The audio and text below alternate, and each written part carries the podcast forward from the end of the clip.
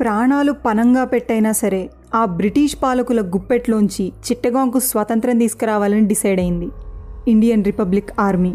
అందుకోసం మాస్టర్ దా సూర్యసేన్ అంబికాదా అనంత్ సింగ్ గణేష్ ఘోష్ నిర్మల్ సేన్ లోక్నాథ్ లీడర్షిప్లో ఇంకొంతమంది మెంబర్స్ కలిసి ఎగ్జిక్యూట్ చేస్తున్న యాక్షన్ పేరే ప్రోగ్రామ్ ఆఫ్ డెత్. అంటే ఏంటి? ఆ ప్లాన్ సక్సెస్ అయ్యి చిట్టగాంకు ఫ్రీడమ్ వచ్చిందా? ఇవాళ ఎపిసోడ్లో తెలుసుకుందాం. Chittagong the land before freedom part two. Programme of డెత్లో బేసిక్గా ఫైవ్ ప్లేసెస్లో దాడులు ప్లాన్ చేశారు. అందులో ఫస్ట్ది టెలిగ్రాఫ్ ఆఫీస్. టెలిఫోన్ టెలిగ్రాఫ్ సిస్టమ్ని ధ్వంసం చేయాలి. ఎందుకంటే చిట్టగాంగ్లో జరుగుతున్న విషయాల్ని తమ ఆఫీసర్స్కి చెప్పే ఛాన్స్ అక్కడి అధికారులకి ఇవ్వకూడదు. సెకండ్ది రైల్వే లైన్స్. చిట్టగాంగ్కి రైల్ మార్గం తెంచేయాలి. ఎందుకంటే ఇన్ఫర్మేషన్ వెళ్ళిన వెంటనే దాని ద్వారానే కదా సైన్యం చిట్టగాంగ్కి చేరుకుంటుంది. అందుకే. థర్డ్ది పోలీస్ ఆర్మరీ. ఇక్కడ ఆయుధశాలతో పాటు రెండు వందల మంది పోలీసులు డే అండ్ నైట్ వాళ్ళ క్వార్టర్స్లో ఉంటారు. అక్కడికి వెళ్ళడం అంటే సింహం బోనులోకి వెళ్ళడమే. అలాంటి ప్లేస్కి వెళ్ళి ఆయుధాలు స్వాధీనం చేసుకోవాలి. ఫోర్త్ది యూరోపియన్ క్లబ్. ఇక్కడ ఆయుధాలు ఏముండవు బట్ ఆ క్లబ్ మెయిన్ డోర్ మీద drugs and Indians are not allowed అనే బోర్డు ఉంటుంది ఇక్కడ ఒక్క ఆయుధం లేకపోయినా వాళ్ళ అహంకారాన్ని చావు దెబ్బ కొట్టాలని ఇక్కడ దాడి చేయాలనుకున్నారు. ఇంకా ఫిఫ్త్ది వాలంటీర్ బ్యారెక్స్ లేదా ఏఎఫ్ఐ. ఏఎఫ్ఐని కంట్రోల్లోకి తెచ్చుకోవడమే చాలా ఇంపార్టెంట్ స్టెప్. ఎందుకంటే ఇక్కడే మోడర్న్ వెపన్స్ అన్నీ ఉంటాయి వాటిని స్వాధీనం చేసుకుంటే ఆ ఆరుగురు లీడర్స్ ప్లాన్ చేసినట్టు చిట్టగాంగ్ని ఏడు రోజులైనా స్వతంత్రం చేసుకోగలిగేది. మీకు ఫస్ట్ పార్ట్లో చెప్పినట్టు railway line telephone exchange police barracks దగ్గర దాడి సక్సెస్ఫుల్గా అయింది. అందరూ వెపన్స్ చూసుకుంటూ కేరింతలు కొడుతున్నారు. కానీ ఆ లీడర్స్ మాత్రం కొంచెం టెన్షన్గా ఉన్నారు. ఎందుకంటే యూరోపియన్ క్లబ్ మీద దాడి చేయాల్సిన టీం ఇప్పటికే వచ్చేసి ఉండాలి వాళ్ళు వచ్చాకే అందరూ కలిసి ఏఎఫ్ఐకి బయలుదేరదాం అనుకున్నారు. ఆలోచనల్లో పడ్డ ఆ నాయకులందరికీ చీకట్లో ఏవో ఆకారాలు పోలీస్ బ్యారెక్స్ కొండవైపు వస్తూ కనిపించాయి. చీకట్లో ఏంటి? కొన్ని జన్మల తర్వాత కూడా వాళ్ళు వాళ్ళని గుర్తుపట్టగలరు. వచ్చేది యూరోపియన్ క్లబ్ మీద దాడి చేయడానికి వెళ్ళిన నరేష్ టీమే. కానీ కార్లో వెళ్ళిన వాళ్ళు నడుచుకుంటూ ఎందుకు వస్తున్నారబ్బా అని గణేష్ దా అనుకుంటున్నాడు. కానీ మాస్టర్ సూర్యసేన్ మాత్రం ఫస్ట్ చేసిన పని ఆ ఆకారాల్ని లెక్క పెట్టడమే అమ్మయ్య అందరూ ఉన్నారు అనుకున్నాడు. మాస్టర్ దాన్ని చూడగానే నరేష్కి ఏడుపు తన్నుకొచ్చేసింది. ఆయన భుజం చుట్టూ చేతులేసి మేం వెళ్ళేసరికి అక్కడ ఎవ్వరూ లేరు. ఒక బేరర్ చెప్పాడు. ఈరోజు గుడ్ ఫ్రైడే అంట. ఎవ్వరూ క్లబ్కి రారట. అంటూ ఎక్కిళ్ళు పెట్టాడు. అంటే అప్పటికింకా క్రిస్టియానిటీ గురించి భారతీయులకి అవగాహన లేదు. పేరుని బట్టి గుడ్ ఫ్రైడే అంటే అది నిజంగా పండగ రోజు అనుకున్నారు కానీ క్రీస్తుని సిలువ వేసిన రోజు క్లబ్లో గడిపే రోజు కాదని పాపం వాళ్ళకి తెలియదు ఇది విన్న వాళ్ళ టీం అంతా కొంచెం డల్ అయ్యారు కానీ వెంటనే తేరుకున్నారు. ఎందుకంటే క్లబ్ మీద దాడి అంత ఇంపార్టెంట్ ఏం కాదు. బాధపడకు. భవిష్యత్తులో అసలు యుద్ధంలో పాల్గొనే అవకాశం వస్తుంది. అని అతన్ని ఓదార్చాడు మాస్టర్దా అప్పటికే ఏఎఫ్ఐ బిల్డింగ్ దగ్గరికి లోక్నాథ్ వాళ్ళ టీం చేరుకున్నారు. లోక్నాథ్ అయితే అచ్చం ఇంగ్లీష్ ధర టెయిట్ లాగే ఉంటాడు. తెల్లటి ఛాయ మంచి పర్సనాలిటీ ఆకుపచ్చటి కనుగుడ్లు పైగా యూనిఫామ్ వేస్తే అతని ఎవరైనా సరే ఇంగ్లీష్ ధర అని అనుకోవాల్సిందే. ఇంకా ఆ పోలికల్ని వాడుకోవాలి అనుకున్నారు వాళ్ళు. ఏఎఫ్ఐ గేట్ ముందు విసురుగా దర్పంగా కారు దిగాడు లోక్నాథ్. అతన్ని చూసి టెయిట్ దొర అనుకుని సెంట్రీ సెల్యూట్ చేశాడు. వెంటనే అతన్ని కాల్ చేసి అతని దగ్గరున్న రైఫిల్స్ని తీసేసుకున్నారు వీళ్ళు. సెంట్రీ చనిపోయిన విషయం అర్థం కాగానే వాళ్ళ టీంలోని వాళ్ళంతా వచ్చి చేరారు. అందరూ కలిసి సరాసరి ఆయుధాలు దాచుంచే గది దగ్గరకు వచ్చేశారు. ఆ గది తెరవడం అంత తేలిక కాదు. అది ఇనప దర్వాజా. ఆ దర్వాజాకి వెనక కూడా ఇనప ఊచలతో చేసిన ఇంకో రెండు తలుపులు ఉంటాయి అంటే రెక్కీ చేసేటప్పుడు ఐఆర్ఏకి విషయం తెలుసు. అందుకే పెద్ద ఓడల్ని కట్టేసే మోటు తాళ్ళని వాళ్ళతో తెచ్చుకున్నారు. ఆ తాడు ఒక్కోటి వంద కిలోలున్న ఆశ్చర్యం లేదు తెలుసా? అలాంటి తాళ్ళు రెండిటిని ఆ దర్వాజాకి కారుకి కట్టేశారు. తాళ్ళు కట్టగానే డ్రైవర్ కార్ని వేగంగా నడిపాడు. ఆ బలానికి ఇనుప దర్వాజా బద్దలైంది. దాని వెనుకున్న మరో రెండు తలుపుల్ని వాళ్ళతో తెచ్చుకున్న సుత్తులతో బద్దలు కొట్టేశారు. ఎదురుగా ఆయుధాల ఖజానా మెషిన్ గన్లు త్రీ నాట్ త్రీ రైఫిళ్ళు లూయి గుండ్లు రివాల్వర్లు వరుసగా వరుస మీద వరుసగా పేర్చున్నాయి. ఆయుధాల వరుస బాగానే ఉంది. కానీ వాటికి కావలసిన బుల్లెట్లు మిగిలిన మందుగుండు మాత్రం కనిపించట్లేదు వాళ్ళకి. అవి లేకుండా ఎన్ని ఆయుధాలుండి ఏం ఉపయోగం చెప్పండి? అంతటి మోడర్న్ గన్లు కూడా చిన్న కర్ర ముక్క లాంటి విలువ కూడా చెయ్యవు. ఆ బిల్డింగ్ అంతా తిరిగి చూశారు కానీ మందుగుండు కనిపించలేదు. ఇక ఏం చేయాలో తెలియక స్టాచ్యూలా నిలబడిపోయారు. అక్కడ చూస్తే ఏమో మందుగుండు లేదు. వాళ్ళ దగ్గరున్న రివాల్వర్లో బుల్లెట్లు చాలా తక్కువ ఉన్నాయి. ఆ సెంట్రింగ్ కాల్చిన వార్త అందగానే ఇంకొద్దిసేపట్లో బ్రిటిష్ పోలీసులు వాళ్ళని చుట్టుముడతారు. వాళ్ళకి హెల్ప్ చేయడానికి రావాల్సిన ఎక్స్ట్రా టీం ఇంకా ఎందుకు రాలేదో అర్థం కావట్లేదు. అందరిలో టెన్షన్ పెరిగిపోతుంది. ఇంతలో వాళ్ళు భయపడ్డట్టే జరిగింది. బ్రిటిష్ ఆఫీసర్స్ వీళ్ళున్న రూమ్ దగ్గరకు వచ్చేశారు. విప్లవకారులు వేసిన టార్చ్ లైట్ వెలుగు తమ కళ్ళల్లో పడుతుండడంతో అవతల చీకట్లో ఉన్నదెవరో అధికారులకు స్పష్టంగా కనిపించట్లేదు. ఇంకా లోక్నాథ్ ఎలాంటి జంకు లేకుండా ఠీవీగా బయటకొచ్చాడు. అతన్ని చూసి కెప్టెన్ టెయిట్ అనుకున్నారు ఆంగ్లేయులు. కెప్టెన్ టెయిట్ లోపల ఏం జరుగుతుంది? అని అడిగాడు హెడ్. ఒక బుల్లెట్ జవాబుగా వచ్చింది. దాంతో ఆ ఆఫీసర్స్ అందరూ కంగారు పడ్డారు. లోపల ఎంతమంది ఉండుంటే అంత ధైర్యంగా బయటికి వచ్చి తుపాకీ కాల్చుంటాడు? అని భయపడి వాళ్ళంతా పరుగందుకున్నారు.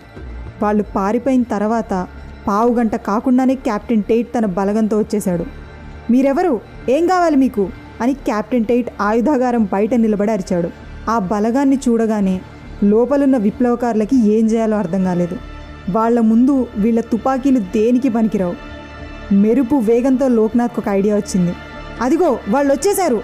చుట్టుముట్టండి బాంబులు విసిరేయండి అని అరిచాడు. ఇక అంతే సంగతి. క్యాప్టెన్ టైట్ గుండె జారి పొట్టలోకి వచ్చింది. వెనక్కి తిరిగి చూడకుండా కనీసం ఆర్డర్ కూడా ఇవ్వకుండా పరుగందుకున్నాడు. ఆ పరుగు చూసి వెనకే అతని బలగం కూడా పారిపోయింది. తర్వాత రోజుల్లో టెయిట్కి దాడికి సంబంధించి ఇచ్చిన నివేదికలో దాదాపు రెండు వందల మంది ఆ రోజు ఏఎఫ్ఐ భవనంలో ఉన్నారు అని చెప్పాడు. కానీ లోపలున్నది కేవలం ఆరుగురు అన్న విషయం ఆయన కోర్టులో విన్నప్పుడు సిగ్గుతో చచ్చిపోయాడు. కానీ ఆ రోజు అప్పుడు పారిపోయిన టెయిట్ కాసేపటికి జిల్లా జడ్జిని వెంటబట్టుకొని వచ్చాడు. వాళ్ళిద్దరూ చెరో కారులో వస్తున్నారు. ఏఎఫ్ఐకి బయట కాపలాగా పెట్టిన టీం వాళ్ళని చూసి డ్రైవర్ సీట్లో ఉన్న వ్యక్తులకి గురిపెట్టి కాల్చేశారు. ఆ కారు నడుపుతున్న డ్రైవర్ అక్కడికక్కడే చనిపోయారు. కానీ అందులో ఉన్న కెప్టెన్ టేట్ ఆ జిల్లా జడ్జి ఆ నడుస్తున్న కారు నుంచే దూకేసి చిన్న చిన్న దెబ్బలతో వాళ్ళ ప్రాణాలు కాపాడుకున్నారు. వాళ్ళిద్దరూ అక్కడి నుంచి డైరెక్ట్గా చిట్టిగాంగ్ ఓడరేవుకి వెళ్ళిపోయి అక్కడున్న వైర్లెస్ టెలిగ్రామ్ని వాడుకొని ఇక్కడ జరిగిన దాడి గురించి పైన ఆఫీసర్స్కి పంపించేశారు. యాక్చువల్గా ఏంటంటే ఈ విప్లవకారులకి ఓడ నుంచి వైర్లెస్ సమాచారం ఇవ్వచ్చు అని తెలియదు కేవలం టెలిగ్రాఫ్ ఆఫీస్ నుంచి పంపుతారనుకొని దాన్ని మాత్రమే ధ్వంసం చేశారు. అంతలో ఏఎఫ్ఐ లోపల ఉన్న వాళ్ళు బయటకు వచ్చేశారు వాళ్ళు తెచ్చిన కారులో తిరిగి పోలీస్ బ్యారెక్స్కి చేరుకున్నారు. అక్కడేమో వీళ్ళు ఏఎఫ్ఐ నుంచి ఆయుధాలు తీసుకొస్తారు అని వెయిట్ చేస్తున్న టీంకి అసలు ఏమైందో అర్థం కాలేదు. అంటే రెక్కీ చేసే టైంలో మందుగుండు అదే బిల్డింగ్లో ఉంది. కానీ ఆ తర్వాత వీళ్ళు దాడి చేయడానికి ఒకరోజు ముందు ఆ మందుగుండు అంతటిని పక్కన కొత్తగా కట్టిన బిల్డింగ్లో పెట్టారు. ఈ విషయం ఏఆర్ఏ సభ్యులకు తెలియదు సో అందుకే ఈ కన్ఫ్యూజన్ అనమాట కార్యకర్తలందరినీ దగ్గరికి పిలిచి ఆ ఆర్మరీ విషయం చెప్పాడు సూర్యసేన్. మందుగుండు లేకపోతే ఆ ఆయుధాలు మనకీ పనికిరావు. కనీసం వాళ్ళు దాచిన మందుగుండు వాళ్ళకు కూడా పనికి రాకుండా అయినా చేద్దాం. ఆ ఆయుధాలన్నింటినీ తగలబెట్టేద్దాం అన్నాడు. బ్రిటిష్ వాళ్ళకి ఆయుధాలు పనికి రాకుండా చేయాలి అన్న మాట వినగానే కార్యకర్తలందరిలో మళ్ళీ ఉత్సాహం వచ్చింది వాళ్ళంతా తమ చేతిలోని ఆయుధాల్ని గాల్లోకి ఎత్తి గంతులు వేయడం స్టార్ట్ చేశారు. కానీ వాళ్ళ మధ్య నిలబడి ఉన్న మాస్టర్ దాస్ సూర్యసేన్ కళ్ళల్లో నీళ్ళు ఏవో ఆలోచనలు. ఆయనకి పోలీస్ ఆర్మరీ బయట ఎగురుతున్న బ్రిటిష్ సామ్రాజ్యపు చిహ్నం గుర్తొచ్చింది. వెంటనే బయటికి నడిచాడు. అతని వెనకే అతని సైన్యం కూడా. బయటికి రాగానే ఆయన ఆజ్ఞతో ఐఆర్ఏ సైనికులు యూనియన్ జాక్ని జెండాకర్ర నుంచి దించేశారు. అంతటితో ఆగలేక కొంతమంది కుర్రాళ్ళైతే దాన్ని తగలబెట్టేశారు కూడా. వాళ్ళతో తెచ్చుకున్న మువ్వన్నెల జెండాని మాస్టర్ దా చేతికి అందించారు. అప్పటికింకా మన జెండా పూర్తిగా రూపుదిద్దుకోలేదు కూడా. జస్ట్ కాషాయం తెలుపు ఆకుపచ్చ రంగులు మాత్రమే ఉన్నాయి కానీ వాటి మధ్య చెరక కానీ అశోక చక్రం కానీ లేవు. మాస్టర్ దా తన స్వహస్తాలతో ఆ జెండా ఎగరేశాడు. నినాదాలతో చెవులు పగిలిపోవాల్సిన ఆ టైంలో ఎవ్వరికీ మాట పెకల్లేదు ఆ నిశ్శబ్దాన్ని ఛేదిస్తూ సూర్యసేనిలా అన్నాడు. భారతదేశంలో తిరుగుబాటు లేవదీసే బాధ్యత ఇండియన్ రిపబ్లిక్ ఆర్మీ పైన పడింది. మన జాతి అభిలాష అవసరాలు భాసిల్లే విధంగా ఉన్న ఈ దేశభక్తియుత విప్లవాన్ని మనం ఈ చిట్టగాంగ్ గడ్డ మీద సాధించడం గర్వించాల్సిన విషయం. ఆంగ్ల ప్రభుత్వం ఆయుపట్టులని మన దళాలు స్వాధీనం చేసుకోవడం అత్యంత ప్రతిష్టాత్మకమైన విషయం. అణచివేసే ఆ విదేశీ ప్రభుత్వం ఇప్పుడే ఇక్కడే అంతమొందింది. మన జాతీయ జెండా గర్వంగా ఎగురుతోంది. మన రక్తం ప్రాణం పనంగా పెట్టి మన జెండాని అలా ఎగరనివ్వాలి. బ్రిటిష్ సామ్రాజ్యవాద బందిపోట్ల అణచివేత పాలన భారతదేశ గడ్డ మీద ఉన్న ఈ చిట్టగాంగ్లో ఇక్కడితో అంతముందాయని ఈ విశ్వం తెలుసుకోవాలని గుర్తించాలని మేము కోరుతున్నాం. నిజమే చిట్టగాంగ్ అనేది కేవలం భారతదేశంలో ఒక చిన్న ప్రాంతం. కానీ ఈ చిన్న ప్రాంతంలో విలసిల్లిన ఈ విజయం మిగిలిన భారతదేశం అంతటిని అపవిత్రమైన ఆంగ్లేయుల గుప్పెట్లో నుండి మన మాతృభూమిని విముక్తం చేసేందుకు ఉత్సాహపరుస్తుందని స్ఫూర్తినిస్తుందని ఆశిస్తున్నాం. ఈ చిట్టగాంగ్ నేల మీద పరాయి పాలన అంతమొందింది. భారతదేశపు జెండా ఎగురుతోంది అని ఇక మాటలు రాక ఆపేశాడు సూర్యసేన్. అంతే. దీపావళి పండగ అన్నంత వెలుగుతో ఆనందంతో ఆ కుర్రాళ్ళ మొహాలు వెలిగిపోతున్నాయి. ఒక్కసారి దాదాపుగా యాభై గన్నులు గాల్లో పేలాయి. వందే మాతరం అని నినాదాలు దద్దరిల్లాయి. స్వతంత్రం రాక పదిహేడేళ్ళ ముందు ఈ నేల మీద చేసిన మొదటి స్వతంత్ర ప్రకటన అది. ఈ గడ్డ మీద ఏర్పడిన మొదటి తాత్కాలిక గణతంత్ర ప్రభుత్వం అది.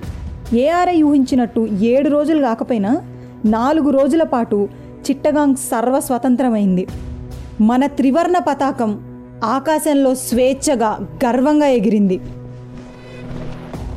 కానీ బాధాకరమైన విషయం ఏంటంటే వాళ్ళు ఏ గడ్డపై నిలబడి భారతదేశ స్వతంత్ర పోరాటం చేశారో ఆ చిట్టగాంగ్ ఇప్పుడు భారతదేశంలో లేదు. భారతదేశం నుండి మత ప్రాతిపదికన చీలి ఈస్ట్ పాకిస్తాన్లో ఉండిపోయింది. మళ్ళీ నైన్టీన్ సెవెంటీ వన్లో పాకిస్తాన్ నుండి స్వేచ్ఛ కోసం తూర్పు బెంగాలీలు చేసిన పోరాట ఫలితంగా ఏర్పడిన బంగ్లాదేశ్కి వెళ్ళిపోయింది. ఇటు భారత్ అటు బంగ్లాదేశ్ ఆ వీరుల గుర్తుగా చేసిందంతా ఒక్కటే సూర్యసేన్ పేరు మీద స్టాంపు విడుదల చేయడం. ఇంకా భారత్ బంగ్లాదేశ్ పాకిస్తాన్ ప్రజలుగా మనం చేసింది వాళ్ళని మర్చిపోవడం. ఆహా ఇప్పుడు కాదు. అసలు భారతదేశం ముక్కలైనప్పుడే వాళ్ళు కన్న కలలు కూడా ముక్కలయ్యాయి. కాదంటారా? వీరిలాగే చరిత్రలో పేరు కూడా నోచుకొని ఎంతోమంది వీరులు ఈ నేల మీద వాళ్ళ రక్తం ధారపోసి నిశ్శబ్దంగా వెళ్ళిపోయారు. దాని మీద అడుగులేస్తున్న మనం కనీసం ఈ రోజైనా వాళ్ళని గుర్తు చేసుకొని థ్యాంక్ యూ చెప్దామా? మరెందుకు లేటు? కింద కామెంట్స్లో నిన్ను బాగా ఇన్స్పైర్ చేసిన ఫ్రీడమ్ ఫైటర్కి థ్యాంక్ యూ చెప్తూ నీకు తనలో బాగా నచ్చిన ఒక విషయం ఏంటో కూడా చెప్పు. నా పేరు రక్షిత. అండ్ ఇలాంటి పేజీలోని మరో కథతో ఇంకో ఎపిసోడ్లో కలుద్దాం. అప్పటి వరకు స్టేట్ టు చాయ్ బిస్కెట్ స్టోరీస్ చరిత్రలో ఒక page. Let's unfold our history one page at a time